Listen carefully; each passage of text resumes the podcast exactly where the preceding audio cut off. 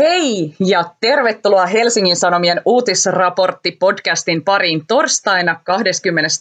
heinäkuuta. Sanomatalossa studiossa istuvat ulkomaan toimittaja Sara Vainio. Moikka Sara. Moikka. Ja HS Vision toimittaja Emil Elo. Moikka Emil. Moi.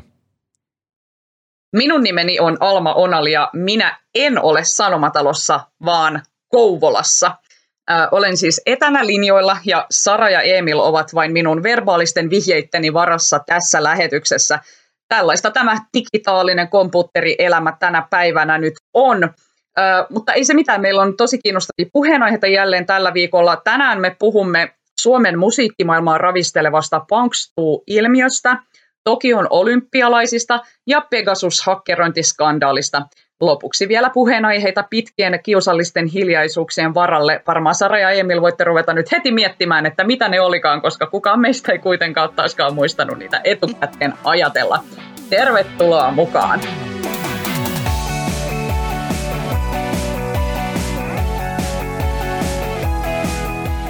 Okei, aloitetaan Punkstuulla.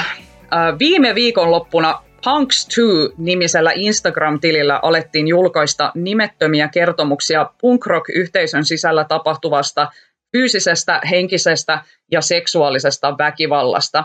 Ja nyt tilillä on jo yli 25 000 seuraajaa. Ää, aika heti oli selvää, että nämä tarinat, mitä siellä Punks2-tilillä ää, julkaistiin, niin ne ei ole siis vain punkskenen ongelma, vaan tällainen syvälle juurtunut naisviha ja seksuaalinen häirintä leikkaa läpi koko musiikkialan ja yhteiskunnan. Tämä on ikään kuin sellaista mm, jatkoa Me Too-ilmiölle, joka alkoi muutama vuosi sitten. Ja nyt on tullut lisäksi sellaisia tilejä kuin Metal 2, Iskelmä 2 ja Suomi Raps 2, jossa käydään läpi tätä musiikkialan, musiikkialan misogyniaa ja ää, häirintätapauksia – Mitäs Emil ja Sara, oletteko te käynyt lukemassa näitä storeja ja onko mikään skene lähellä teidän sydäntä?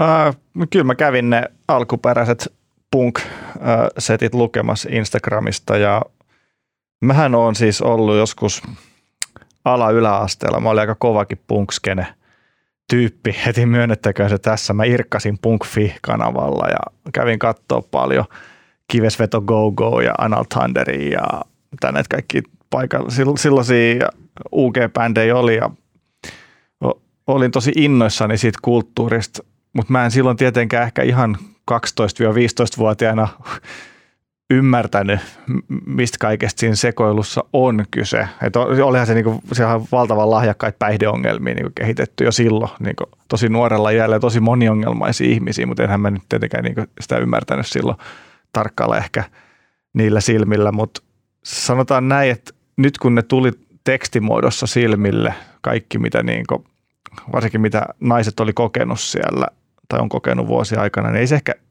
ei mua ehkä yllättänyt sitten kuitenkaan. Vaikka pää, päällisin puoli mullakin on ollut aina niin punk-piireissä, Turun punk niin. hauskaa, mutta ei toi ehkä hirveän yllättävää ollut. En ole siis pyörinyt enää 10 vuoteen, 15, vittu kohta 20 vuoteen, kuin vanha mä oonkaan niissä porukoissa, mutta se, se oli hyvin sekavaa jo silloin, enkä usko, että se on yhtään rauhoittunut tähän päivään mennessä. Niin, mullakin on aika pitkä aika siitä, kun mä oon tavallaan fanittanut jotain tiettyä musiikkigenrejä. Mä olin teininä e, semmoinen emo-tyyppi ja mun mielestä siitä kenestä ainakin silloin meidän osalta oli seksi vielä aika kaukana. Öm, ja ehkä, ehkä myös kaikki muu semmoinen riehuminen, että se oli oikeasti enemmän semmoista musiikkifanitusta. Mutta mäkin olen lukenut noita Ähm, ja eihän ne niinku enää sen Me Too yleisemmän ilmiön jälkeen mun mielestä ole niinku yllättäviä. Mulle ehkä niinku aikuiselta iältä läheisempi on toi niinku hippies too, eli, eli tavallaan tämä niinku New Age äh, porukka, jonka liepeillä mä oon joskus kulkenut tämmöisessä niinku superfood-piireissä. Ja tota, tunnistan kyllä sen tavallaan eetoksen siitä rajattomasta rakkaudesta, jonka – varjolla on sitten ää, vanhemmat miehet voineet kosketella nuorempia tyttöjä. Sori, mun pakko keskeyttää. Onko siis olemassa hi, tämmöinen hippie me too myös? On, joo. Okei, okay. okei. Okay. Sitä mä en tiennytkään. Se on, onko se tullut tällä viikolla vai? se on tullut kanssa tässä, se on ihan samanlainen Joo. tili kuin noin muut. Ja en siis tiedä, että kuinka legit se on. Niin kuin, näissähän on ollut vähän tätä ongelmaa viikolla, että, että ää, jotkut niistä tileistä ilmeisesti on jonkinlaista trollausta, mutta mm. ää, kyllä vaikutti ihan asiallisilta ne tarinat.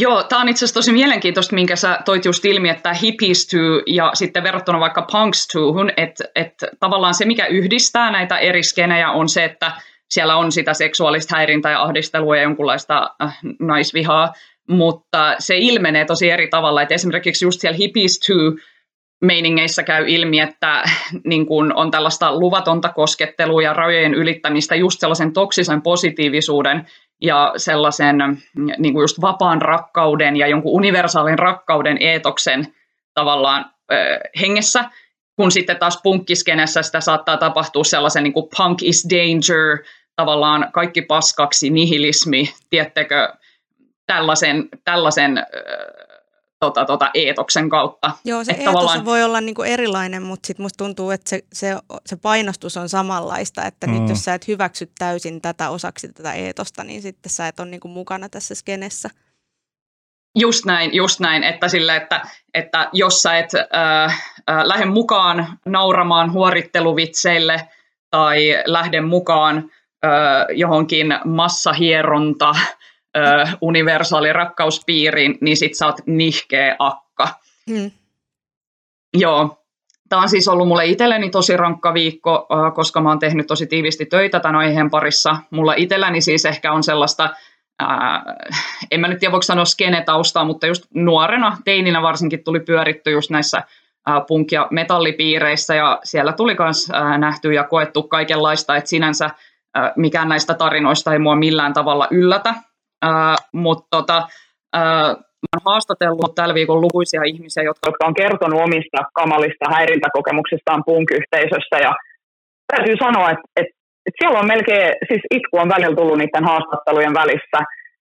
Se, mikä muuhun kolahti, oli se, että nyt viimeistään tajuaa, kuinka syvälle se naisviha tässä yhteiskunnassa on juurtunut ja kuinka kauhea ja turvaton niin monen tytön nuoruus on ollut ja tuntuu, että nyt viimeinkin tämä asia otetaan tosissaan.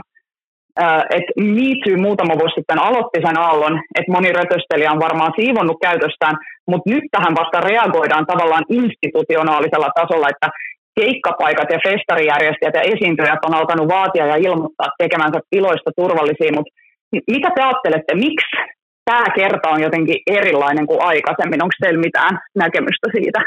Mä en ole siis mitenkään varma, että tämä on jotenkin erilainen kerta kuin aikaisemmin. Et jotenkin just ehkä sen takia, että mä en ole missään erityisesti just näissä skeneissä sisällä, niin mua niinku jotenkin vihastuttaa tuommoinen argumentointi nyt, että et, et, niinku, et nämä skenetyypit olisi saanut vasta mukaan nyt hoksata tämän jutun jotenkin ekaa kertaa. Mehän on ollut monta vuotta niinku käynnissä tavallaan tämä keskustelu ja nämä niinku, teemat. Et en, en mäkään nyt ihan niin ymmärrä, miten tämä on nyt jotenkin poikkeuksellista sitten. Mutta kyllä siinä se tietenkin siis se mekanismi on, että niin kuin, mitä lähemmäs niin kuin johonkin tiettyyn sulle tärkeäseen alueeseen ihmisiin joku asia käy, niin niistä niin kuin, sitä enemmän sun on pakko siihen puuttua. Mutta joo, mä, mä kyllä jotenkin en antaisi nyt niin kuin täysiä pisteitä siitä, jos tässä kohtaa puuttuu asioihin. Joo, joo, ei, ei, ei tosiaan, että näähän on tosi, näistä asioista on puhuttu pitkään ja Me on sitä jo nostanut esille. Se, mitä mä mietin, että mikä tässä ehkä nyt on erilaista, se mitä moni mun haastateltavakin sanoi, että se on se joukkovoima. Että aikaisemmin, jos näitä asioita on yrittänyt nostaa esille vaikka sen oman yhteisönsä sisällä, niin äh, sut on aika nopeasti hiljennetty ja just niitä vaikka pahantekijöitä on suojeltu, koska ne on jotain skenejumalia, tiedättekö, että joku, että joku on silleen superkova muusikko ja kiva kaljakaveri, niin sitten on jotenkin tosi vaikea uskoa, että suljettujen ovien takana se voisi vaikka hakata naisia. Ja sitten on ajateltu, tiedättekö nämä puolustuspuheet, että kun se on niin hyvä jätkä tai mulle se on aina ollut ihan superkiva. Että niitä uhreja ei ole ehkä jotenkin uskottu ja sitten on jotenkin niin kuin justiinsa tämä, että on pidetty jotenkin nihkeinä niitä tyyppejä, jotka tulee nillittämään joistakin tällaisista asioista, kun meininki on muuten niin kova. Mutta tota, Et, et siinä mielessä nyt se, mikä tässä on erilaista, on se, että kun nämä on kerrottu nimettöminä, nämä kertomukset, ja niitä on tosi paljon. Musta tuntuu, että se niiden volyymi osoittaa sen, se, se, niin, nyt, nyt, niin kuin, että jos mä tarkennan tätä mun ajatusta vielä, niin se mikä tässä tuntuu nyt erityiseltä on se, että tulee se fiilis, että ei ole kyse yksittäistapauksista. Tiedättekö, että ei ole kyse mistään yksittäisestä elokuvaohjaajasta, joka on käyttäytynyt huonosti, tai ei ole kyse, lopulta ei ole kyse jostain yksittäisestä punk-muusikosta, joka on käyttäytynyt huonosti, vaan mun mielestä tässä tulee ilmi se sellainen hyvin systemaattinen mätäkulttuuri, joka on mahdollistanut sen, että lähes jokaisella niin kuin nuorella naisella tässä maassa on kokemuksia seksuaalisesta ahdistelusta ja häirinnästä. Niin, no, mun mielestä tuo keskustelu niin kuin alkoi, sitä on käyty siitä tavallaan Me alusta saakka vähintään, mutta tota, Öm, ehkä tässä just on ehditty kypsytellä ja ehkä se tavallaan se yleinen mielipide tai jotenkin se keskustelukulttuuri ehkä monessa skenessä on kääntynyt sellaiseksi, että näitä asioita muutenkin puhutaan, niin nyt sitten ikään kuin voidaan saada tämmöinen jouk- joukko juttu liikkeelle vaikka Instagram-tilillä. Mm. Sitten mä jotenkin toivoisin, että tästä, tämä on niin hyvä asia tietenkin, että, että nämä niin nyt tulee kaikki ilmi ja siis mä toivon, että kaikki, jotka on tehnyt rikoksia, niin joutuu tietenkin vastuukseen siitä ja sitten se kulttuuri muuttuu kaikille turvalliseksi. Mutta sen lisäksi me normalisoitaisiin tällaisia niin muusikoita ja niin sellaisia ihmisiä, mitä ainakin itsekin katsoin joskus niin ylöspäin. Munkin mielestä niin esimerkiksi pääkiin levy oli ihan sika hyvä silloin, kun se tuli. Mutta nyt mä oon sillä niin että äh, mä en, niin kuin, mä en oikein ehkä jaksa enää kuunnella sitä, koska mä kontekstoin sen levyn niin tähän, mitä sitten, mistä tätä laulaa syytetään. Mutta sen lisäksi, niin kuin, että että nuoret kun ne käy keikoilla, niin ei ne muusikot ole mitään jumalia. No on niin kuin, et, et, et, et se jotenkin semmoinen kulttuuri, mitä niin mediakin ruokkii ehkä, että et, et, et se, että ihminen osaa soittaa kitaraa tai laulaa kauniisti, niin sitten se olisi jotenkin semmoinen yliihminen. Että et, et, et sen, niin sen ihailun piiriin kannattaa pyrkiä. Se on mun mielestä jotenkin, se on, se on jotenkin absurdi ajatus ollut aina. Ja mä toivoisin, että, että, että kaiken muun lisäksi tämä muuttaisi sitä ajattelutapaa, miten me nähdään esimerkiksi muusikot. Niinpä, ja ehkä, ehkä Mä... tähänkin keskusteluun sellaista niin kuin, tavallaan kaikilta puolilta myös vaatisi tosi paljon empatiaa. Et nyt ikään kuin keskitytään näihin uhreihin, keskitytään tavallaan tähän puolustamiseen, mm, mutta ihan niin kuin, tavallaan niin kuin kummaltakin puolelta Musta se esimerkiksi auttaa, jos sattuu tuntemaan, tämä on vaan kauhean juttu, mutta mulla ainakin on niin, että mä tiedän uhreja – mä tiedän myös mahdollisesti tekijöitä. Ja tota, se niin kuin auttaa hahmottaa sitä, että ne ihmiset, nekin ihmiset on silti ihmisiä, mm. jotka on tehnyt näitä hirveitä juttuja. Ja ne ei ole yli-ihmisiä, vaikka ne on artisteja, ja ne ei ole niin kuin pahuuden ruumillistumia, vaikka mm. ne olisi tehnyt aika hirveitäkin juttuja. Nimenomaan, ja mun mielestä se just se ydin tässä, että ei ole nyt, nyt ei ole kyse mistään yksittäisistä pahantekijöistä, vaan on kyse kulttuurista, jossa naisviha kiertää niin miehissä kuin naisissa kuin muun sukupuolisissakin. Että jotenkin se, että just, että ei ole mikään sellainen, että yksilö tässä on nyt jotenkin yksinään paha, vaan, vaan se jotenkin on meissä kaikissa.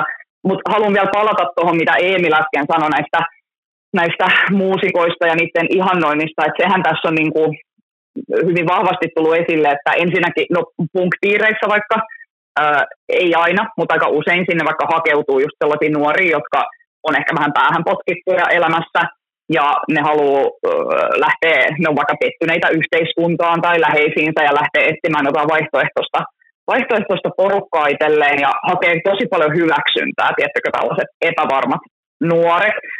Ja sitten siellä onkin äh, sellaisia ihmisiä, on tosi helppo sitten, heidän rajoja on aika helppo rikkoa. Ja mua niin kuin tässä keississä eniten kauhistuttaa nämä grooming-jutut, että kuinka paljon oikeasti alaikäisiä ja teinejä eri piireissä hyväksi käytetään. Ja groomingilla siis tarkoitetaan sitä, että millä tavalla manipuloidaan lapsia ja nuoria ää, tavallaan ensin luottamaan johonkin aikuiseen, yleensä huomattavan ikäeron kanssa, ää, ja sitten siitä edetään sitä luottamussuhdetta hyväksikäyttäen ää, seksuaalisiin tekoihin. Ja aiemmin musta tuntuu, että groomingista on puhuttu tavallaan tällaisena netti-ilmiönä, mutta eihän se pelkästään ole tällaista netti vaan ihan livenä tapahtuvaa toimintaa, että tosi monet munkin haastateltavista kertoo, että he ovat itse joutuneet groomingin uhreiksi punk-yhteisössä ja että he ovat oikeastaan tajunneet sen jopa vasta nyt, että et ne silmät on, on auennut vasta nyt sille, että mitä kaikkea siellä nuoruudessa on tapahtunut, mitä on pitänyt ihan normaalina, juuri tämän sisäistetyn naisvihan takia, mutta joka on oikeasti ollut aivan tosi vinoutunutta ja kauheata. Ja tässä groomingissa nimenomaan mietin tätä, että, että mikä tämä auktoriteettisuhde on. Et Suomessa suojaikärajahan on 16 ja auktoriteettisuhteessa suojaikäraja on 18. Mutta sitten mä mietin, että milloin vaikka 18-vuotias on todella vastuussa itsestään, etenkin jos se groomaus on alkanut jo ennen kuin tämä henkilö on täyttänyt 18. Koska tarinoiden perusteella usein käy myös niin, että tämä groomaaja, esim. joku kova skenejumala, muusikko, levyyhtiön jävä, joku tällainen, ö, ottaa ensin yhteyttä, kun tämä tyyppi on vaikka vielä alaikäinen, alkaa luoda sitä ystävyyssuhdetta ja luottamussuhdetta viestien välityksellä. Ja sitten kun se tyyppi täyttää 18, niin sitten voi tavallaan alkaa kerätä sen groomaamisen hedelmää ilman pelkoa oikeudellisista seuraamuksista. Ja et just tässä mun mielestä tulee esiin se, että voihan se auktoriteettiasema olla muutakin kuin opettajan ja oppilaan välinen suhde. Että se voi just olla vaikka se sun niinku, ihaileman bändin solisti tai joku vastaava. Niin, ja se on nimittäin on siis, niin myös... Niin. Elämässä on paljon asioita yhteiskunnassa, jotka, joita ei ole niin kuin helppo tai voi olla jopa mahdoton ratkaista tavallaan ö, spesifeillä laeilla ja, ja niin kuin, niin kuin tietystä iästä lähtien saa tehdä tiettyjä asioita. Ja tämä on ehkä just sellainen, että, että, tota, että tavallaan se, minkä tässä voi muuttaa, on se aikuisten ihmisten yh- yhteisön niin kuin kulttuuri mm-hmm. ja se, että kuinka niin kuin nolona ja hirveänä ja tuomittavana tiettyjä asioita pidetään. Se niin kuin teinien epävarmuus ja hyväksynnän hakeminen ei tule tästä ihmisyydestä ja maailmasta lähtee. Ei todellakaan, ja se on just näin, että siis nuorellahan on oikeus ihastua aikuiseen, mutta se on sen aikuisen vastuulla pitää huolta, että se ei käytä sitä tilannetta hyväkseen. Tämähän on niin kuin nimenomaan, että mä, mä en missään nimessä lähde niitä nuoria tässä jotenkin silleen vastuuttamaan mistään, vaan kyse on nimenomaan siitä, että niin moni jotenkin on havahtunut nyt vasta aikuisiellä siihen, että hetkinen, mitäs mulle onkaan tapahtunut. Ja silloin se vaan tuntuu jotenkin siistiltä. Ja nyt on vaan silleen, että ihan kauheata, en olisi ikinä halunnut, että mulle tapahtuu noin. Sitten myös, että usein noissa piireissä on myös just paljon päihteiden käyttöä, mikä alentaa ihmisen toimintakykyä ja vastuuta itsestään. Et siinä mielessä just, että nois, no punkskenässäkin puhuttiin paljon, tai puhuttiin paljon siitä, että siellä tosi paljon on sitä, että niin kuin päälle kolmekymppiset miehet etsii niin kuin parikymppisistä ja alle parikymppisistä naisista itselleen seuraa, siis tällaista niin kuin bändärikulttuuria ja muuta, niin jotenkin se, että tämä on just tämä ongelma tässä, että vaikka ollaan tavallaan ehkä jossain määrin jopa niin kuin laillisilla poluilla, niin onko se kuitenkaan missään määrin millään mittareilla hyväksyttävää. Joo, eikä mä ainakaan usko, että se laajalla siitä, siitä välttämättä myöskään... Niin, kyllähän se hy- hyväksyttävyys tulee kulttuurista hyvin pitkälti. Ja en, en mä tiedä, mun ystävät on kaikki, lähes kaikki yli vähän päälle kolmekymppisiä miehiä. Toki me vietetään sen verran seesteistä perhe-elämää nykyään, mä en, mä en osaa ihan, se on aika rajattu viiteryhmä ehkä kuitenkin, mutta kyllä siinä on tapahtunut jotain sellaista muutosta, mä oon huomannut ainakin omissa ystäväpiireissäni, että koska joskus vielä oli ehkä sellainen James Bond lifestyle ihan cool, että sä oot, sulla on niin nuorempi mimmi – mutta nykyään se on kyllä, musta tuntuu ainakin omassa viiteryhmässä, niin se, niin että se on vähän noloa. Se, niin, että jos, jos joku on ollut jossain niin teinien diskossa, niin se on niin ollut sellainen tosi nolo juttu, että, että, niin että miksi sä olit siellä, miksi sä ollut niin Brondassa, niin kuin kaikki muutkin sun ikäiset. Ja, ja, ja siitähän se niin kulttuurinen hyväksyttävyys sitten lähtee, että eihän niin kuin, ja mä väitän, että siinä on jotain tapahtunut jo niin kuin, ihan siitä niin alkuperäisestä miitusta lähtien, ei, ei nyt ehkä ihan tässä parissa viikossa. Kyllä mäkin tunnistan tuon, vaikka en tietenkään ollut aikaisemmin kolmekymppinen, niin en tiedä, niin, en minkälaista, oli, niin, minkälaista tuomintaa siellä oli ennen, mutta joo.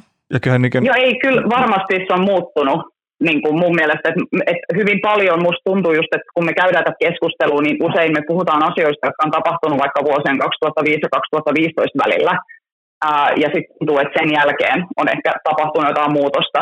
mutta mä en silti pidä tätä keskustelua mitään sellaisena jotenkin, tiettäkö, vanhojen asioiden kaiveluna, vaan koen, että, että tästä on ihan super tärkeää puhua nyt just sen takia, että ihmiset, että et se kulttuuri voi sieltä jotenkin sisältäpäin ää, parantua ja ihmiset kokis kans tulevansa kuuluiksi ja voisivat myös öö, reflektoida omaa toimintaansa ja omia tekojaan. Et ei voi vaan sanoa, että no se oli silloin ennen, nyt ei kukaan enää tee mitään, vaan Joo, ei missään nimessä. todeta se, että... Ja tästä me päästään ehkä tähän tota, teemaan, että kun jotkut on kritisoineet näitä nimettömiä sometuomioistuimia ja korostaneet oikeusvaltiota, että nämä asiat pitäisi ratkaista rikostuomioistuimissa eikä missään somessa. Mutta miten nämä epäreiluudet saa esille, jos oikeusjärjestelmä ei auta? Eli just tämä kysymys vaikka siitä, että, että missä kohtaa suoja-ikärajat auttaa, tai on, miten suhtaudutaan uhrien kertomusten uskottavuuteen – tässä on myös se aspekti esillä, että, että aiemmin jos joku on omalla nimellään kertonut, kertonut kokemuksistaan jotakin ihmistä vastaan, niin häntä on saatettu sitten lätkästä kunnianloukkaussyytteellä. Eli silloin tämä uhri ei saa mitään, hänen tarinansa ei uskota, ja sitten lisäksi hän saa kunnianloukkaussyytteet päälle. Ja sitten taas, jos joku random tyyppi kouri jossain keikalla, niin ei sitä voi ilmoittaa mihinkään poliisille, koska sä et välttämättä tiedä, kuka se tyyppi oli, ja poliisia ei kiinnosta. Mun mielestä, että vaikka tätä on kritisoitu näitä nimettömiä kertomuksia ää, just siitä tavallaan, että mistä me voidaan tietää, mikä on totta ja mikä ei, niin mun mielestä tämä nimenomaan herättää siihen, että kuinka sitä oikeusjärjestelmää pitäisi kehittää, että mm. tällaisia nimettömiä massaulostuloja ei tarvittaisi. Niin mä oon ehkä nähnyt niin jotain tai kuullut lähinnä niin muilta toimittajilta. On se on tietenkin hyvin rajattu N, ketä tästä on keskustellut, että, että ne on, toimittajat on kritisoinut sitä ehkä sitten niin semmoisen journalismin kautta, sitä journalismin tulokulmasta sitä tapaa, että, että on nimettömiä ää, ulostuloja paljon, koska journal... Instagram on journalismia. Se, sehän on niin kuin mun mielestä ihan että Instagramhan ei ole niin kuin nimenomaan. journalismia. Ja se on nimenomaan. Se, se on, jep, ja se on just se kritiikki, mi, mi, niin kuin, mistä se kumpuaa. Toki siis journalismihan on aika konservatiivinen, me, tai niin ne metodit ovat aika konservatiivisia, tai niin 40-luvun julkilausumista, ja Suomessakin onko 60-luvulla perustettu julkisen sananneuvosto, ja ne on niin hyvin vanhoja tapoja ja metodeja, mutta toistaiseksi ne on aika pitäviä myöskin. Mutta se on mun mielestä niin se pitää niin erottaa se keskustelu, että se on, niin kuin, se on yksi tulokulma siihen keskusteluun. Se ei ole se koko keskustelu. Nämä toimittajat, jotka näistä puhuu, ei tarkoita, että olisi huono asia, että nämä, niin kuin, ää, nämä tulee ilmi, vaan se on niin enemmänkin se metodikeskustelu. Niin ja siis kyllähän me nyt, tai journalismi on tässä jollakin tavalla ää, feilannut, koska, koska niin. nämä asiat ei ole tullut samanlaiseen keskusteluun journalismin kautta.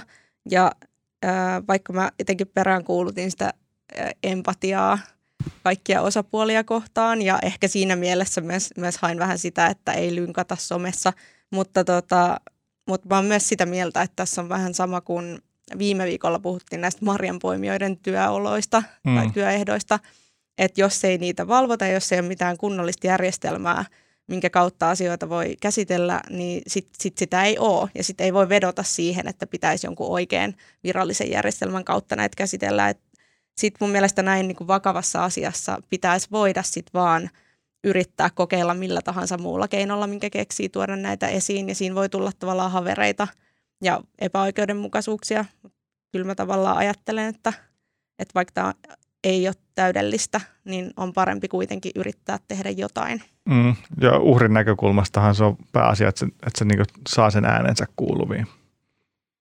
Niin, näitä Joo, asioita siis ei voi todella, jättää mm, käsittelemättä niin. sen takia, että ei ole tällä hetkellä just olemassa täydellistä virallista kanavaa hoitaa mm. näitä asioita. Ei, nimenomaan, kun se on just se kysymys, että missä muualla tätä käsiteltäisiin tai miten nämä asiat olisi tullut ilmi, jos sitä ei olisi tehty näin varsinkin tuolla punkskenessä, kun se ongelmahan on usein se, että siellä oikeusjärjestelmä ja viranomaisia ei katsota mitenkään hyvällä. Ja tiedättekö, kyttien soittelijat on vasikoita ja, ja all cops are bastards ja näin edespäin. Et, et siellä ei luoteta siihen viranomaiseen. Ja en tiedä, kuinka kovaa luotto on valtamediaankaan esimerkiksi monilta osin, niin sit, kun se yhteiskunta muutenkin, tai siis yhteisö tavallaan pelaa just sillä ajatuksella, että me toimitaan yhteiskunnan ulkopuolella tai siellä sen liepeillä, niin silloin tuntuu myös aika ö, ymmärrettävältä, että ne keinot ei ole myöskään niitä NS-virallisia keinoja, miten tätä asiaa käsiteltäisiin. Todellakin, eikä ja varmasti sitten, ole valtamedia mikään heidänkään ykkössuosikkinsa.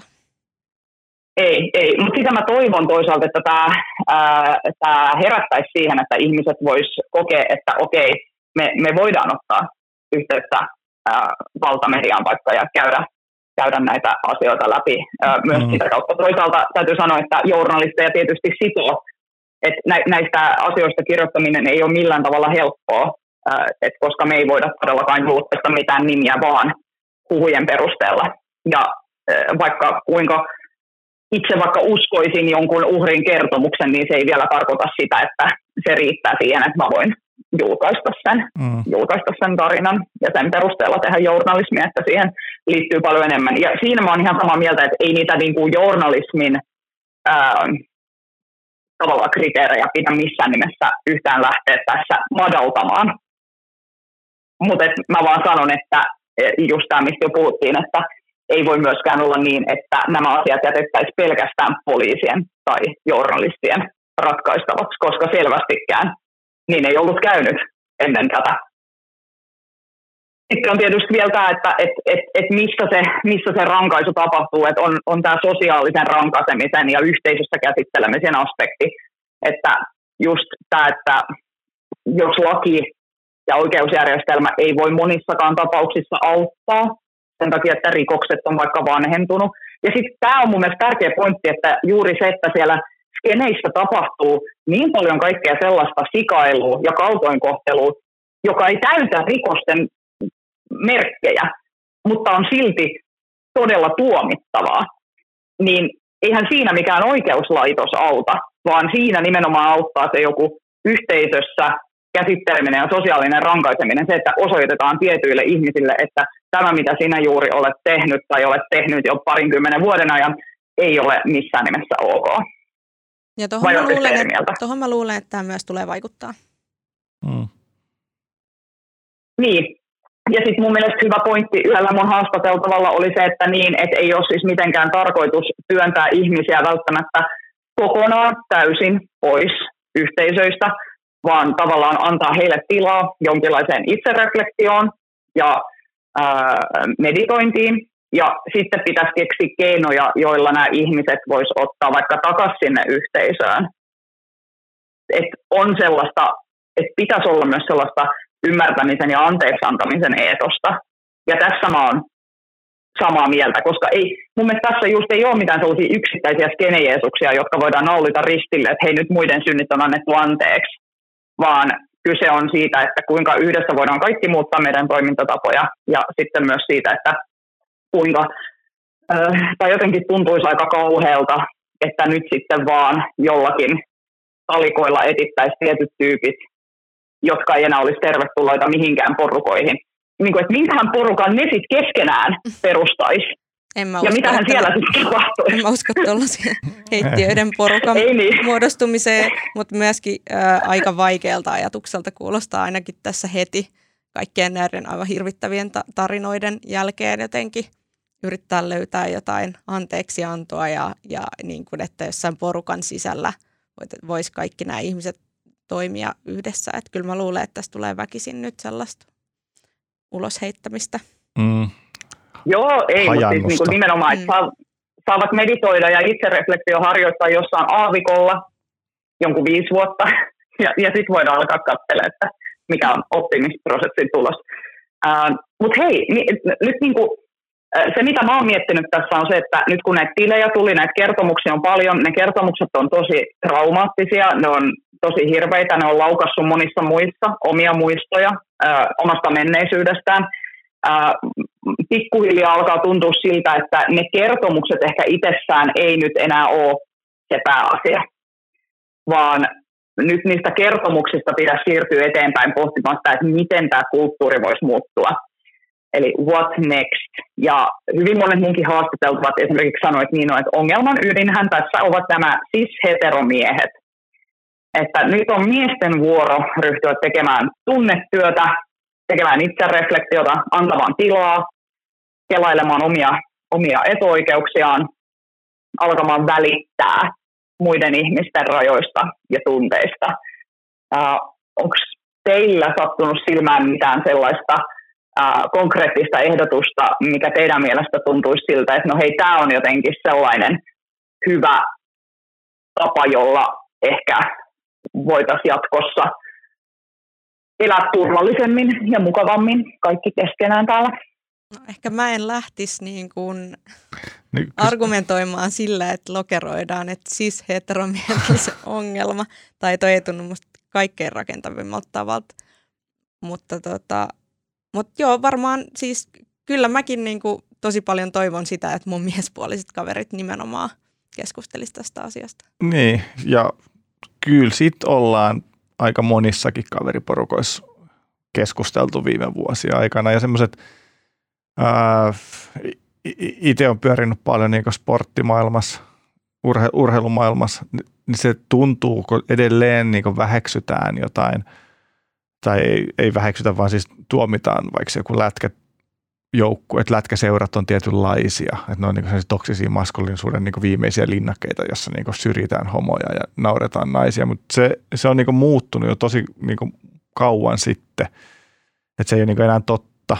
Et, et kyllä se, niin se kulttuurissa mun mielestä se muutos lähtee. Et esimerkiksi lätkässäkin niin siellä, siellä, pelaa paljon homoja, jotka ei tullut vaan julkisuuteen niin omista lähtökohdistaan, mutta se on niin kuin, no, se, se on niin muuttunut jo. Heidät on hyväksytty sinne ihan osaksi, osaksi sitä kulttuuria. Et se, se on aina, kun tulee uudet miehet uusille paikoille, niin siinähän se kulttuuri sitten muuttuu. Et vanha, tässä maailmassa kaikki vanha aina kuolee pois. Et, et se on niin, kuin... niin, toisaalta tuosta tulee vaan mieleen, että eihän siinä nyt montakaan vuotta ollut, kun oli se Juhani Tammi Tamminen, joka sanoi, että ei jääkiekossa ole homoja, vai niin, miten niin, mä toistan, toistan, että vanha kuolee pois. Hän, et Joo, se, et se, hän, hän edustaa vanhuutta tässä. Joo, kyllä. Tammi, your time is now. Niin, hän on mennyttä maailmaa. Ja sa- niin. sa- sama varmasti tapahtuu niin sit hiljalleen, ei, ei varmastikaan tarpeeksi nopeasti, mutta kyllä se niin kuin – omissa kavereissa on huomannut tosiaan, niin kuin mä sanoin, että, että, että ei, ei tule mitään semmoisia niin naisvitsejä esimerkiksi, että, että ne on vähän noloja tai jotain sellaisia väheksyviä ajatuksia jostain naisista. Se, on niin se tuntuu tosi kaukaiseltakin. Toki pitää muistaa, että mun viiteryhmä on korkeasti koulutetut kolmekymppiset helsinkiläiset miehet, että me ollaan niin ehkä vähän – me ei edusteta kaikki suomalaisiakaan kolmekymppisiä miehiä. Et, et varmaan se koulutustaso tässäkin jotenkin paha kaupungin ja maaseudun välinen. Niin. tota. tai mä, mä, niin. niin. Ja melkein, melkein tuli sellainen not all men. Not all men kortti siellä niin kuin pikkasen reuna vilahti, mutta ei ihan heitetty pöytää kuitenkaan. Ei, kyllä mä, sen tunnist, kyllä mä sen tunnistan tuon saman ilmiön ja siis en, en, en, mä en tiedä mitään niin tapoja Mm. Mitä sellaisia niin sääntöjä pitäisi muuttaa, muuta kuin mm. se, että se mm. kulttuuri muuttuu? Niin, sepä se, kun se on jotenkin, että se on meistä kaikista itsestä kiinni. Niin. Kaverin toimintaan puuttuminen, se, että sä et naura jonkun homofobiselle vitsille, tai niin. se, että sä äh, uskot vaikka, jos joku kertoo, että joku on äh, kohdellut häntä kaltoin, tämän tyyppisiä asioita. No sitten nämä turvalliset tilat on vielä, mun mielestä siitä on nyt alettu puhua paljon enemmän. Et mä tunnistan, että itsessänikin oli ehkä vielä mm, muutama vuosi sitten, niin mun mielestä se ajatus siitä, että joku on safe space, tuntuu ehkä jopa vähän naurettavalta. Mä olin sille, pitääkö nyt lumihiutaleita tälleen suojella. Mutta nyt kun sitä tarkemmin ajattelin, niin mitä ihmettä, miksi, miksi joku tila ei olisi turvallinen? Eikö kaikkien tilojen pitäisi olla turvallisia ihan kaikille? joka ikisen tilan pitäisi olla safe space. Et mi, mi, o, mi, koska niin, se, että on onkin... olemassa käsite, että safe space antaa olettaa, että on olemassa myös joku käsite kuin non-safe space, missä on ö, sallittua vetää ihmisiä turpaa ja kosketella ilman lupaa. En mä tiedä, mihin, mitä tuohon nyt voi, niin. voi niinku sanoa, että et, totta kai kaikkien tilojen pitäisi olla turvallisia kaikille. Ja, ja musta tuntuu, että se on niin vähän oma keskustelunsa, että onko se safe space se ratkaisu. Ähm, Mutta ehkä niin kuin tästä mulle herää sellainen ajatus, että vaikka mä tunnistan myös sen, että ainakin mun ympärillä se keskustelukulttuuri on muuttunut ja mäkin näen tosi paljon positiivista ja niin kuin nykypäivän menossa, niin siitä huolimatta mustakin tuntuu, että mä haluaisin, että asia jotenkin ottaa vakavasti ja mä ärsyttää aina, kun joku sanoo, varsinkin joku miespuolinen henkilö sanoo, että, että, tota, että kyllähän nämä asiat on, on jo paremmin. Ja mä luulen, että se johtuu siitä, että meillä on, niin kuin, mulla on itselläkin ja lähes kaikilla mun tutuilla naisilla on niin hirveät kokemuksia, että sitten mm. ei jotenkin haluta ohittaa niitä vielä, vaikka mäkin olen ihan samaa mieltä, että, että kyllä tilanne on jo parempi. Mm. Niin, niin, niin, sepä se. Ehkä se onkin tässä, että nämä kertomukset, se niiden voima ja se, että ne on saanut tosi paljon myös ö, miespuolista yleisöä, ne kertomukset, niin on mun mielestä ehkä myös se puoli tässä, että tämä ei ole enää sellaista niin naisten välistä keskustelua siitä, kuinka naisvihamielistä tämä kulttuuri on, vaan tällä kertaa musta tuntuu, että aidosti myös miehet osallistuu tähän keskusteluun. Ja se varmaan tulee monelle järkytyksenä, koska voi olla, että kukaan mies ei ole välttämättä ikinä kokenut sitä, että häntä puolta suurempi humaltunut henkilö tulee vaikka kuiskuttelee korvaan ja kourimaan jossakin pimeässä nurkassa ää, keikalla. Et tämä on, niin. Kyllä, kyllä, mä ainakin, kyllä mä ainakin koin sen niin tietynlaisen herätyksen niin silloin alkuperäisen MeToo het- hetkellä. Ja varmaan edelleen puhun vain niin omasta piiristäni, niin, niin kyllä se niin pysäytti aika monet silloin muutama mm. vuosi sitten. Että ei tämä niin ollut mikään sellainen käänteen tekevä hetki ehkä ainakaan meille, mutta vaan siis kyllä se, kyllä se tapahtui jo aikaisemmin. Et niin että totta, että meillä on tällaisia valtapositioita ja meillä on tällaista, tällaisia käyttäytymismalleja, mitkä ei välttämättä ole, tai ei siis välttämättä, vaan siis ei ole kosher. Mm. Ja sitten lopulta musta tuntuu, että se mikä tässä ää, laajemminkin tuntuu tulevan ilmoille, niin on joku sellainen trendi, että tiedättekö, että onkin siistimpää olla kiva muille ja se on yllättävän helppoa. Et ylipäätänsä sellainen, että tuntuu, että aikaisemmin on ollut ö, jollakin tavalla, no just varmaan sen toksisen maskuliinisuuden ilmapiirin takia, että on ollut cool olla ö, vittuileva nihkeä ö, tyyppi, joka jotenkin tönimällä muita korostaa itseä. Niin musta tuntuu, että se on nyt tosi pasee. Sellaista ei vaan enää katsota. Okei, okay, mä oon tietysti Kouvolasta kotoisin, niin se ehkä, niin. se ehkä korostaa tätä. Me, me ehkä yhteiskuntana osataan nykyään arvostaa vähän enemmän ystävällisyyttä ja kiltteyttä, mikä on tosi kiva juttu tällaisena, joka niin? tämmöisenä beettamiehenä voin sanoa tämän. Mutta onko teilläkin sellainen fiilis, että tässä on vähän tällainen kulttuuri, tällainen yleisempi muutos käynnissä?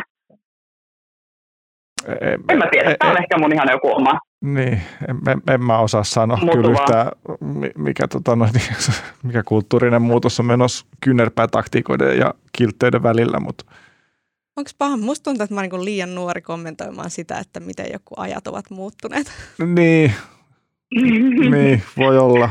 Ei, me, me ollaan jo perspektiivi niin me ei ole enää nuorinta. Mut, niin. mut mäkin niin. Olen, niin, mä oon ollut kuitenkin aikuinenkin vasta niin kuin, mitä, 14 vuotta, 15 vuotta, että et sekin on, siitäkin valtaosa on mennyt aikamoisessa semmoisessa identiteettisumussa niin kuin kaikilla kaksikymppisillä, että en mä osaa ehkä tarkastella näitä kulttuurisen muutoksen perspektiivejä henkilökohtaisella tasolla vielä ihan hirveän tarkasti. Älkää selittäkö, me ollaan joka ikinen kulttuurisen muutoksen kokemusasiantuntijoita, ja onhan meidänkin elinaikana ehditty nähdä jo varmaan, no en tiedä kuinka monet olympialaiset, mutta tällaisella aasin sillalla nyt johdattelen meidät seuraavaan teemaan, nimittäin Tokion olympialaisiin, jotka alkavat huomenna. Ja mehän lähdetään tähän keskusteluun tällaisella fressillä näkökulmalla, kun mihin koko olympialaisia enää tarvitaan. Kun tuntuu siltä, että Japani on vähän tämän olympialiiton vai mikä ikinä se kattojärjestö onkaan, niin heidän panttivankina on joutunut järjestämään nämä koko olympialaiset, vaikka vaikka Japanissa koronatilanne on aika paha ja sinne ei mitään yleisöäkään oikeastaan ulkomaalaista yleisöä sinne kisoihin saada, mutta kauheasti raahataan urheilijoita ja mediaa sinne, ja sitten isolla rahalla on ostettu se kisojen ää, lähetysoikeudet eri maihin, ja onko tässä nyt enää mitään kivaa tai tsemppihenkeä jäljellä näissä olympialaisissa? Emil, mm. kerro. Mä siis mä mietin tuossa pari viikkoa, eikö viime viikolla, mä niin jostain tuli vastaan, että olympialaista alkaa. Sitten mä, niin kuin, mä en ole, yleensä aina kun on tullut tämmöiset talvi- tai kesäolympialaiset, siinä on niin sisältynyt sellaista jonkinnäköistä spekulaatioa ja odotusta ja otsikoita iltapäivälehdissä ja nyt mä en nähnyt mitään. Siis must, mulla on, mä elän semmoisessa maailmassa, missä olympialaisia ei ole jostain syystä. Mun, niin kuin, mun ystävät ei puhu niistä, mä en puhu niistä, mun työkaverit ei puhu niistä, jotkut mun työkaverista on myös mun ystäviä, pitää mainita tässä. Niin se, se kiinnostus olympialaisia kohtaan on tällä hetkellä täysin nolla, eikä se liity ehkä koronaan. Se liittyy johonkin semmoiseen isompaan tarinaan, miten niin kuin nämä ammattisarjat urheilussa on vienyt kaiken äh, huomio, huomiotilan olympialaisilta, jotka aikaisemmin oli ehkä ne urheilukisat, mutta nykyään niin niitä urheilukisoja järjestetään pitkin vuotta kansallisissa ja kansainvälisissä sarjoissa ja sitten sieltä puuttuu kaikki starat. Kuka osaa nimetä yhtä olympiaurheilijaa muuta kuin suomalaiset skeittarit, jotka, suomalaisen skeittari, joka ei ole käynyt Suomessa kuin ehkä viisi kertaa tai jotain. Et aikoinaan oli niin kuin, siis Lisi Armanto, että aikoinaan oli kuitenkin Usain Bolt vielä niin kuin muutama vuosi sitten, joka oli se hahmo, joka niin kuin sai ihmiset naulintumaan TV ääreen, koska hän teki jotain sellaista, mitä niin kuin ei normaali maalla, maapallolla asuva voisi tehdä. Mutta nykyään tuntuu, että semmoiset kansainväliset tähti, tähdetkin puuttuu sieltä. Ja sitten tietenkin nämä kaikki olympiakomitea hähmäiset raha ihmiskauppaa, mitä kaikkea se muuta tämmöistä positiivista voidaankaan liittää. Niin se on jotenkin vienyt ihmisiä yhä kauemmas sit olympia-ajatuksesta. Joo, ja siis nämä on ihan hyviä pointseja, ja sitten tähän lisää vielä nämä tällaiset ö, todella raastavat aidot ongelmat tällaisissa massa, globaaleissa massaurheilutapahtumissa – Mä lainaan nyt Suomen urheiluliiton puheenjohtaja Sami Itania, joka hyvin kontroversiaalisti juhannuksen alla totesi Helsingin Sanomissa näin. Nykymuotoisten olympialaisten konseptin sovittaminen yhteen esimerkiksi kestävän kulutuksen, ihmisoikeuksien ja ekologisuuden kanssa näyttää mahdottomalta. Mä oon Itanin kanssa aivan samaa mieltä ainahan nämä olympialaiset revitään, ja, tai siis ja MM-kisat ja muut jalkapalloriistokisat, niin revitään aina jotenkin siirtotyöläisten selkänahasta, ja sitten siellä muutenkin äh, korruptio jyllää, korruptio jyllää näiden komiteoiden sisällä, ja ja äh, valmistetaan kaikenlaista krääsää. Siis nythän näitä Tokion olympialaisia yhä väen vängällä kutsutaan Tokio 2020 olympialaisiksi Ihan vaan sen takia, koska on niin paljon olympiakrääsää, joissa lukee, että Tokio 2020. Siis sanotaanko näitä oikeasti 2020? Joo, sama oli EM-kisat 2020. Joo, sanotaan. sanotaan. Mutta toisaalta voidaan miettiä, että onko se sitten ihan Eikö se olisi ihan hyvä? Eikö se ole ihan hyväkin, koska muuten ne 2020 krääsät heitettäisiin roskea, heitettäisiin 2021 krääsät. On, mä oon tosi yllättynyt. Joo, siis on, on, totta kai, mutta se vaan kertoo siitä, että kuinka iso merkitys sillä krääsällä on, eikö niin? Tavallaan niin. siinä, että, että miksi näitä olympialaisia kutsutaan. Niin, miten sä määrittelet ja, ja krääsän? Sitten, No siis määrittelen krääsän ihan kaikkena sellaisena, mitä ihminen ei välittömään selviytymiseensä tällä planeetalla tarvitse. Koska mä veikkaan, että tästä... no en tiedä, joku sellainen, tiedättekö sellainen, äh, tota, joku tsemppilippi, niin, mä, mä veikkaan, että tästä, tästä tarko- tarkoitetaan myöskin niin näiden olympialaisiin osallistuvien niin vaatteita ja tällaisia kaikkea, mitkä on siis tehty jo totta kai 2020 niin olympialaisia silmällä no pitää. Myös. Joo, joo. Ja puhumattakaan ekologisuudesta se, että pitää, no toki olympialaiset järjestetään, kesäolympialaiset vaan kerran neljäs vuodessa, mutta että että mitä tämä on, että roudataan ympäri maailmaa tällaisia valtavia määriä jengiä hetkeksi onkin, ja sitten ne lähtee, ja sitten ne autioituu ne paikat, mihin se olympiakylä on rakennettu. Ja sitten tähän liittyy myös siis Helsingin Sanomien pääkirjoitustoimittaja Annikka Mutanen kirjoitti hienon esseen, ää, ää, jossa hän mainitsee muun muassa, että olen nähnyt, miten urheilijat alkavat pyrkiä mukaan kisoihin liian varhain ja niin määrätietoisesti, että se estää kehittymästä urheilijana. Mutta sen argumentti on siis, että ö, olympialaiset on huonoksi urheilulle itselleen. Saanko sanoa, että olipa freshi se essee ja ähm, mulla kävi semmoinen niin ajatuskieppi siinä, että Annikka Mutanen on mun suuri ammatillinen idolini, Ää, ja mä en yhtään tiennyt, että se on judoka ja että se on ollut tuota, olympiakisoissa. Sitten mä olin aivan fiiliksissä siitä, kunnes se siellä loppupuolella artikkelia rupeaa sanomaan, että, että, tota, että hän niin kuin, tavallaan niin kuin kritisoimaan tätä, että ei pitäisi ihan noida sitä, että urheilija menee sinne olympiakisoihin. Mut niin, niin. Hyvä Annikka. Just näin.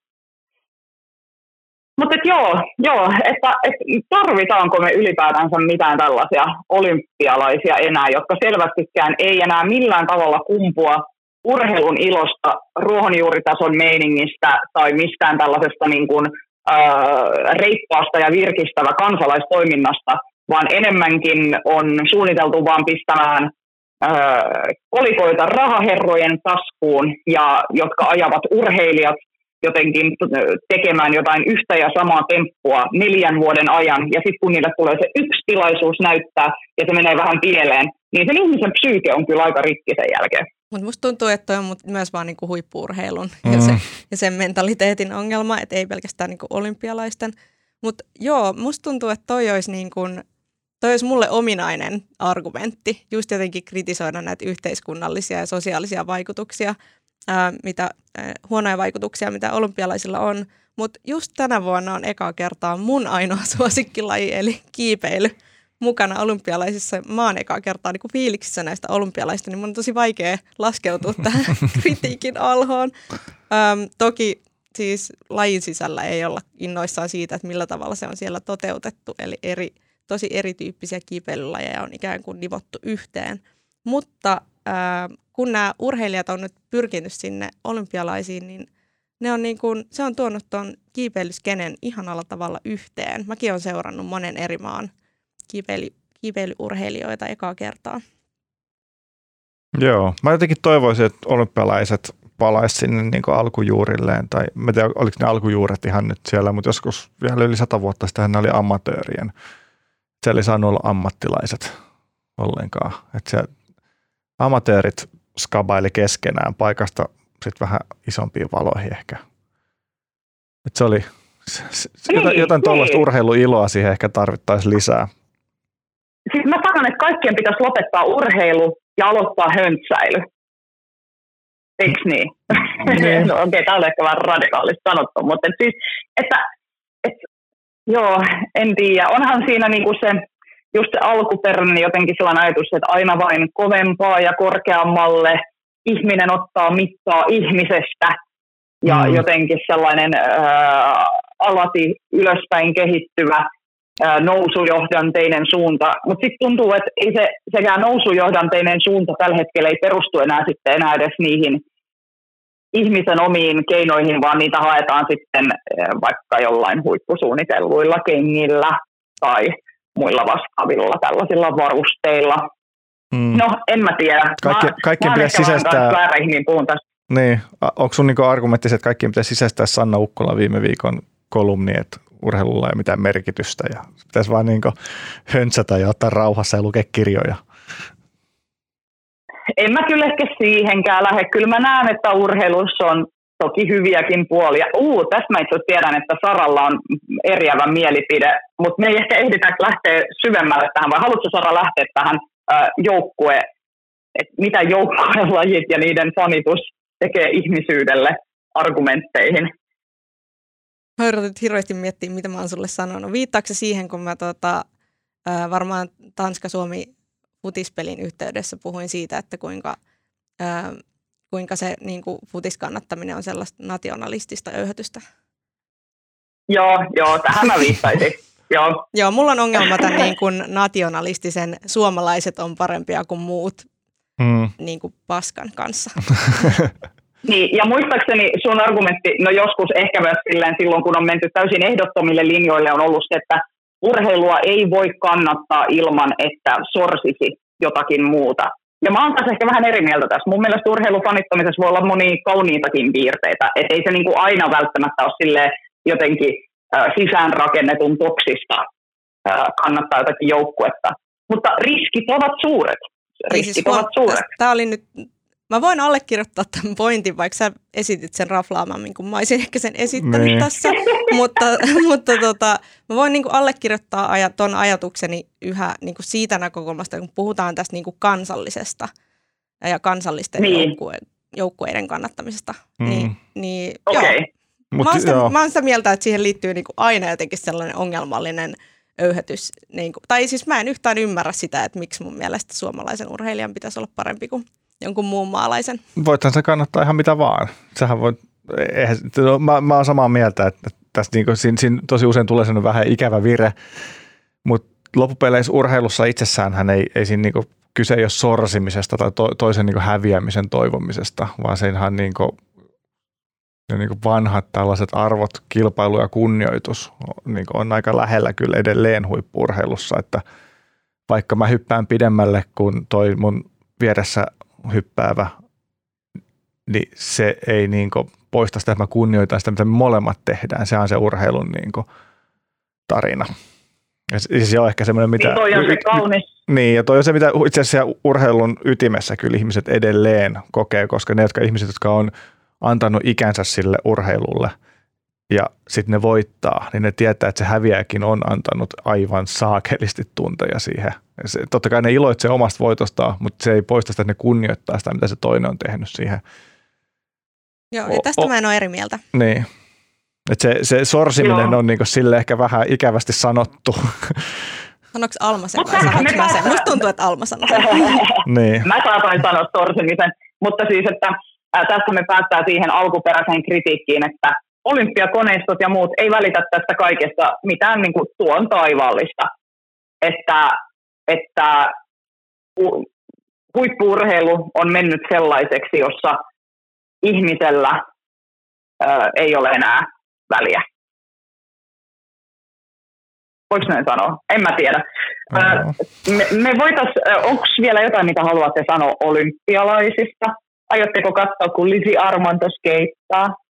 Ee, kyllä se varmaan, siis mä, mähän on aikuiskeittää ja mä kuulun siihen tota, noin, niin hyvin nolo jengi, joka pyörii dekkikädessä yli kolmekymppisenä, mutta skeittipiirithän ei hirveästi arvosta olympialaisia, tai siis kilpailu, skeittikilpailu niin. ylipäätänsä ihan hirveästi, mutta kyllä mä se katson, mutta en mä sitä ehkä minä semmoisen skeittauksen kruunujalokivenä pidä olympiaskeittausta. Silti siis tämän sanottua niin aivan saakelin kovia skeittajia kaikki ja biittaisi kyllä niin monet tota, videoskeittaajat ihan pystyyn tempuissa ja Lisi Armaan törkeän kova mimmi ja toivon hänelle olympiakultaa. En siksi, että hän on suomalainen, vaan että hän on ainut, jonka mä tiedän sieltä. Yes. Joo, ja kannattaa käydä lukemassa meidän upean, ihanan Yhdysvaltain kirjanvaihtajan Anna-Sofia Wernerin upea juttu Lisistä. Hesarin nettisivuilta. Otetaan tähän loppuun ihan vielä nopeasti. Äh, Sara, voisitko kertoa meille, mistä on kyse äh, tällaisessa tapauksessa kuin äh, Pegasus hakkerointivyyhti? On siis käynyt ilmi, että ainakin 50 000 puhelinnumeroa on voinut altistua israelilaisen NSO Groupin Pegasus-hakkerointiohjelman avulla vakoilulle – ja joukossa näiden nimien ö, lomassa ovat muun muassa Ranskan presidentti Emmanuel Macron ja Pakistanin pääministeri Imran Khan. Ja sitten ilmeisesti on myös koko liuta aktivisteja ja toimittajia myös. Ja erityisesti meitä nyt täällä EU-ssa kiinnostaa se, että on käynyt ilmi, että voipi olla, että Unkarissa on toimittajia vakoiltu tämän israelilaisen ohjelman avulla. Hmm. Sara, mitä hemmetsiä siellä Unkarissa nyt taas tapahtuu? Äh, kyllä harmittaa, että deletoin vahingossa muistiinpanoni ennen tätä, ennen tätä lähetystä, mutta tota, ähm, mä oon siis kirjoittanut vähän niin tämmöistä ulkomaan toimituskulmasta tästä, eli että mä en ala nyt selittää sitä, että, mit, että millä kaikilla tavoilla tämä toimii, että miten nämä hallitukset on ostanut ää, israelilaiselta yritykseltä tämmöistä tota, ohjelmistoa tai palvelua, ää, millä ne on voinut niin kuin, ää, vakoilla näitä ihmisiä niiden puhelimien välityksellä, mutta äm, mä oon siis jutellut tutkijan kanssa tästä Unkarista ja siitä, että miten Unkari on taas kerran tämmöisessä niin kuin, hirvittävässä joukossa, missä on niin kuin, arabimaita ja, ja muita niin kuin, äm, autoritaarisia hallintoja. Ja sitten on tämä Unkari, jonka pitäisi olla niin kuin, EU-maa ja oikeusvaltio niin mukana tässä samassa skenessä heidän kanssaan äm, vakoilemassa, siis tallentamassa niin kuin, äm, toimittajien ja heidän kriitikkojensa, valtapuolueen kriitikkojen äm, keskusteluita ja tiedostoja. Äm, ja ikään kuin tuodakseni tätä vähän sillä henkilökohtaisella levelille, niin, niin mitä mä ajattelin, kun mä kuulin tästä, oli, että, että miten ahdistavaa, että tämmöisessä niin EU-maassa, EUn keskellä – meidän ikäiset nuoret, jos niillä on jotain mielipiteitä hallitusta vastaan, ne vaikka ö, käytetään keskustelua siitä, niin ainakin tämän tutkijan mukaan ne on niin kuin pitkään jo niissä aktivistipiireissä tiennyt, että ne ei voi tuoda niiden puhelimia esimerkiksi sinne niin kuin huoneeseen, jos ne puhuu tällaisista hallituksen vastaista asioista, Öm, joka on siis tietenkin varmaan tuntunut heistä niin kuin myös tosi vainoharselta, mutta sitten tällaiset keissit, kun paljastuu – että heitä on oikeasti vakoiltu, niin tota, eihän se ole niin vainoharhasta, vaan se on niinku se todellisuus niillä, että niillä ei ole mielipite, tavallaan mielipiteen vapautta. Ja, tota, ja siitä on kuitenkin aika vähän aikaa. Mä oon ainakin ollut on kymmenisen vuotta sitten Budapestissa siis ää, niin, että mä tunsin sen tavallaan paikan silloin vaan jostain Siget-festareista ja puutarhapaareista sellaisesta.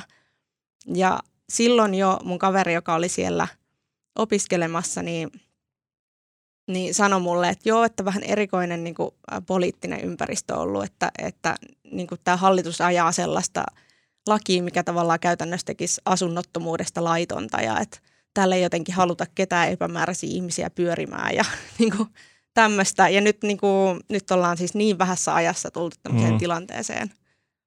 Mä en jotenkin ollut yllättynyt mm. yhtään, kun mä katsoin, että mitkä ei, tai mikä EU-maa oli sitten käyttänyt tätä Pegasusta. Ja Niinpä. Tämä on vaan jotenkin, siis sä ehkä osaat kertoa paremmin. Mä oon niin miettinyt pitkään, että minkä takia, koska EUllahan ei ole oikeastaan mitään niin oikeita työkalupakissaan mitään oikeita aseita Unkarille – että, että niin sanktioita tai sitä, niin kuin, että sitten jossain vaiheessa, kun QE, QEtä ruvetaan niin kuin allokoimaan eri jäsenvaltioille, niin siinä, siinä voidaan ehkä niin kuin vähän katsoa, että mitä Unkari saa tai Sehän se on se ainoa ase tavallaan, mitä niin. tutkijat, Unkarin tutkijat sanoo, että niin kuin EU pitäisi puuttua Unkarin tukiin, mutta käytännössä se vaan kai, kai sitä ei ole mietitty loppuun asti, että niin. jos, meil, jos EUlla kerran on jotain arvoja, niin miten niitä voidaan puolustaa. Niin, koska onhan siis kansainvälisen järjestön, muistaakseni eikö NATO olekaan semmoinen, mistä ei voi potkia pois, mutta esimerkiksi YKsta voi potkia pois ja sitten Yhdysvaltain kongressistakin sut voidaan potkia pois, vaikka sä niin hölmöilet tai sä hölmöilet. Et miten mahdollista, että EU-ssa ei ole tehty sellaista klausuulia, että jos sä hölmöilet, niin sit sä lähdet vetää. Niin, että se on vain hirveän vaikeaa EUlle aina, jos me menetetään joku jäsenmaa, että siinä on myös niin. se ongelma. Ja eihän Unkari tavallaan halua lähteä pois, ne, ne saa tosi paljon mikä se, on se, mikä se on se syy, mikä tota noin, niin, miksi se on tehty ne klausuulit semmoiseksi, että, että jäsenmaasta ei päästä, jäsenvaltiosta ei päästä eroon? En mä osaa selittää sitä mitenkään. Mutta mä en niin usko, että EU myöskään haluaisi Unkarista eroon. Mm. Mutta ehkä just tuollainen niin mahdollisuus puuttua siihen rahoitukseen olisi ainakin tässä tapauksessa tosi tehokas kannustin. Mm. Se on kyllä, Tuo on tosi mielenkiintoinen keissi sille, mikä, mikä ei tule niin päättyä. Sehän tässä on niin kuin, että, että, että yleensä asioilla on aina joku perälauta, Mm. Niin on näky, näkypiirissä joku, niin kuin, että okei, että Yhdysvalloissa on vähän outo presidentti. No hei, että 2020 on niin vaalit, että katsotaan sitten. Mutta tässä ei ole mitään perälautaa. Tämä jatkuu vaan. Niinpä, niinpä. Siis tämä on ihan käytännössä sama, samantyyppinen keskustelu kuin ää, joku Kreikan ja Italian niin kuin rahaongelmat. Niin. Että, että tota, että aa, siellä on hirveä veronkierto ja siellä on sitä ja siellä on tätä. No, ei voida tehdä mitään ja ei voida niin kuin, päästä eroon mistään sellaisesta jäsenmaasta, missä asioita ei hoideta. Niin. Että EU on vähän niin kuin, en tiedä, onko se liikaa, liikaa typistetty ajatus, mutta musta tuntuu, niin kuin, että EU on itse solminut omat niin kuin, käteensä tähän näin. Silloin ihan niin kuin perustamisvaiheessa, kun näistä asioista ollaan niin kuin, mietitty. Jep. Tai... Olemme kaikki toistemme panttivankeja täällä EU:ssa. Hmm. Ihanaa. Tota, äh, mä luulen, että meillä alkaa tässä äh, aika äh, tulemaan nyt täyteen. Kiitos paljon Sara, kun annoit briefin tästä, että kukaan ei varmasti unohtaisi, kuinka äh, ilkeä jäsen Unkari tässä meidän yhteisessä kerhossa onkaan. Ja nyt tähän loppuun vielä haluaisin kuulla, että kun näitä kiusallisia hiljaisuuksia varmaan tuolla nytten itse kullakin tulee, kun kaikki omissa päissään miettivät, että kuinka toksisia me kaikki itse nyt olemmekaan, niin minkälaisilla jutskilla ajattelitte sitten keventää sitä ilmapiiriä, jotta voisimme vielä uskoa siihen hyvään, mitä meissä ihmisissä on? Tämä on nyt vähän paha suositus tuon tuota, olympiakeskustelun jälkeen, mutta mä haluan edelleen suositella, että kattokaa kiipeilyä sieltä olympialaisista. mun mielestä, vaikka se ei ole kauhean tuttu laji, niin, niin tota, se on tosi yleisöystävällistä. Siinä näkee, se on niinku, siellä on semmoisia niinku värikkäitä ää, reittejä näyttävällä seinällä ja sitten niinku ihmisiä, jotka punkee näyttävästi niitä ylös. Kyllä se varmasti viihdyttää sellaistakin ihmistä, joka ei ole kiipeilyyn tutustunut. Kuka siellä on ennakkosuosikki? En mä osaa sanoa. Okei. Okay. Ei ole ollut niin ei ole mitään. Se, niin olympialaisia. Ja siis, ja siis kiipeilyssä on äh, tähän asti aina ollut niin, että kiipeilijöillä on äh, jokaisella niin kuin oma erikoisalueensa. Ja mm. siellä on nyt kolme tosi erityyppistä kiipeilylajia, joissa jokaisessa pitää jokaisen urheilijan kilpailla. Okay. Niin siitä syystä on tosi vaikea sanoa. Uh, mitä mä suosittelen? Mä en ajatellut tätä jotenkin taaskaan yhtään. Mä, mä katsoin sääkarttaa, että ilmat lämpenee taas kerran ja mulla kävi viime viikolla silleen, että mulla alkoi yhtäkkiä pää lenkillä ihan törkeästi. Mä taisin, mä oon juonut vi, äh, puoli litraa vettä. Kello oli joku neljä päivällä ja mä olin niin lenkin 94 kilsalla juoksemassa. Sitten oli joku 27 astetta lämmintä. Mä suosittelen kaikille juomaan vettä se on mun suositus. Se myöskin sillä on hyvä täyttää hiljaisia hetkiä. No mä suosittelen maakuntamatkailua. Äh, suosittelen muun muassa Anne Mattilan taidekahvilaa Karvialla, koska jos joku kaipaa elämäänsä sellaista good vibes only meininkiä, niin sitä siellä Mattilan ranchilla todellakin on. Siellä voi käydä hengittelemässä ja syömässä mukkia, mutta väittäisin, että oikeastaan mikä tahansa paikka, missä voi istuskella ja nautiskella munkkia tai jotain muuta herkkua, olisi nyt paikoillaan. Suosittelen kaikille, että hetkeksi herkeätte lukemasta näitä punkstuu ja muita juttuja ja menette johonkin paikkaan, missä on mukava tunnelma ja jossa ei välttämättä tarvitse kanssakäymisiin joutua muiden ihmisten kanssa, mutta voi silleen hyväksyvästi ja empatialla katsella niitä muita ja ajatella, että tämmöisiä vaillinaisia muumipeikkoja me kaikki olemme niin sellaista suosittelen nyt kaikille tänä viikonloppuna. Hei, kiitos tästä lähetyksestä Sara. Kiitti. Kiitos Emil. Kiitos. Äänen, videon, musiikin ja kaiken muun mukavan meille tällä viikolla tekee Mikko Peura. Ja Mikkoa ei saa sitten syyttää siitä, että huomasin just äsken, että mun äänitys on mennyt vähän äh, äh, pieleen täällä. Mutta eli jos kuulostaa podcastissa huonossa huonolta, niin se ei ole Mikon, vaan se on mun vika. Ää, laittakaa meille kesätiimiläiselle kaikkea kivaa ja söpöä palautetta at uutisraportti. Ää, voikaa hyvin ja kertaan.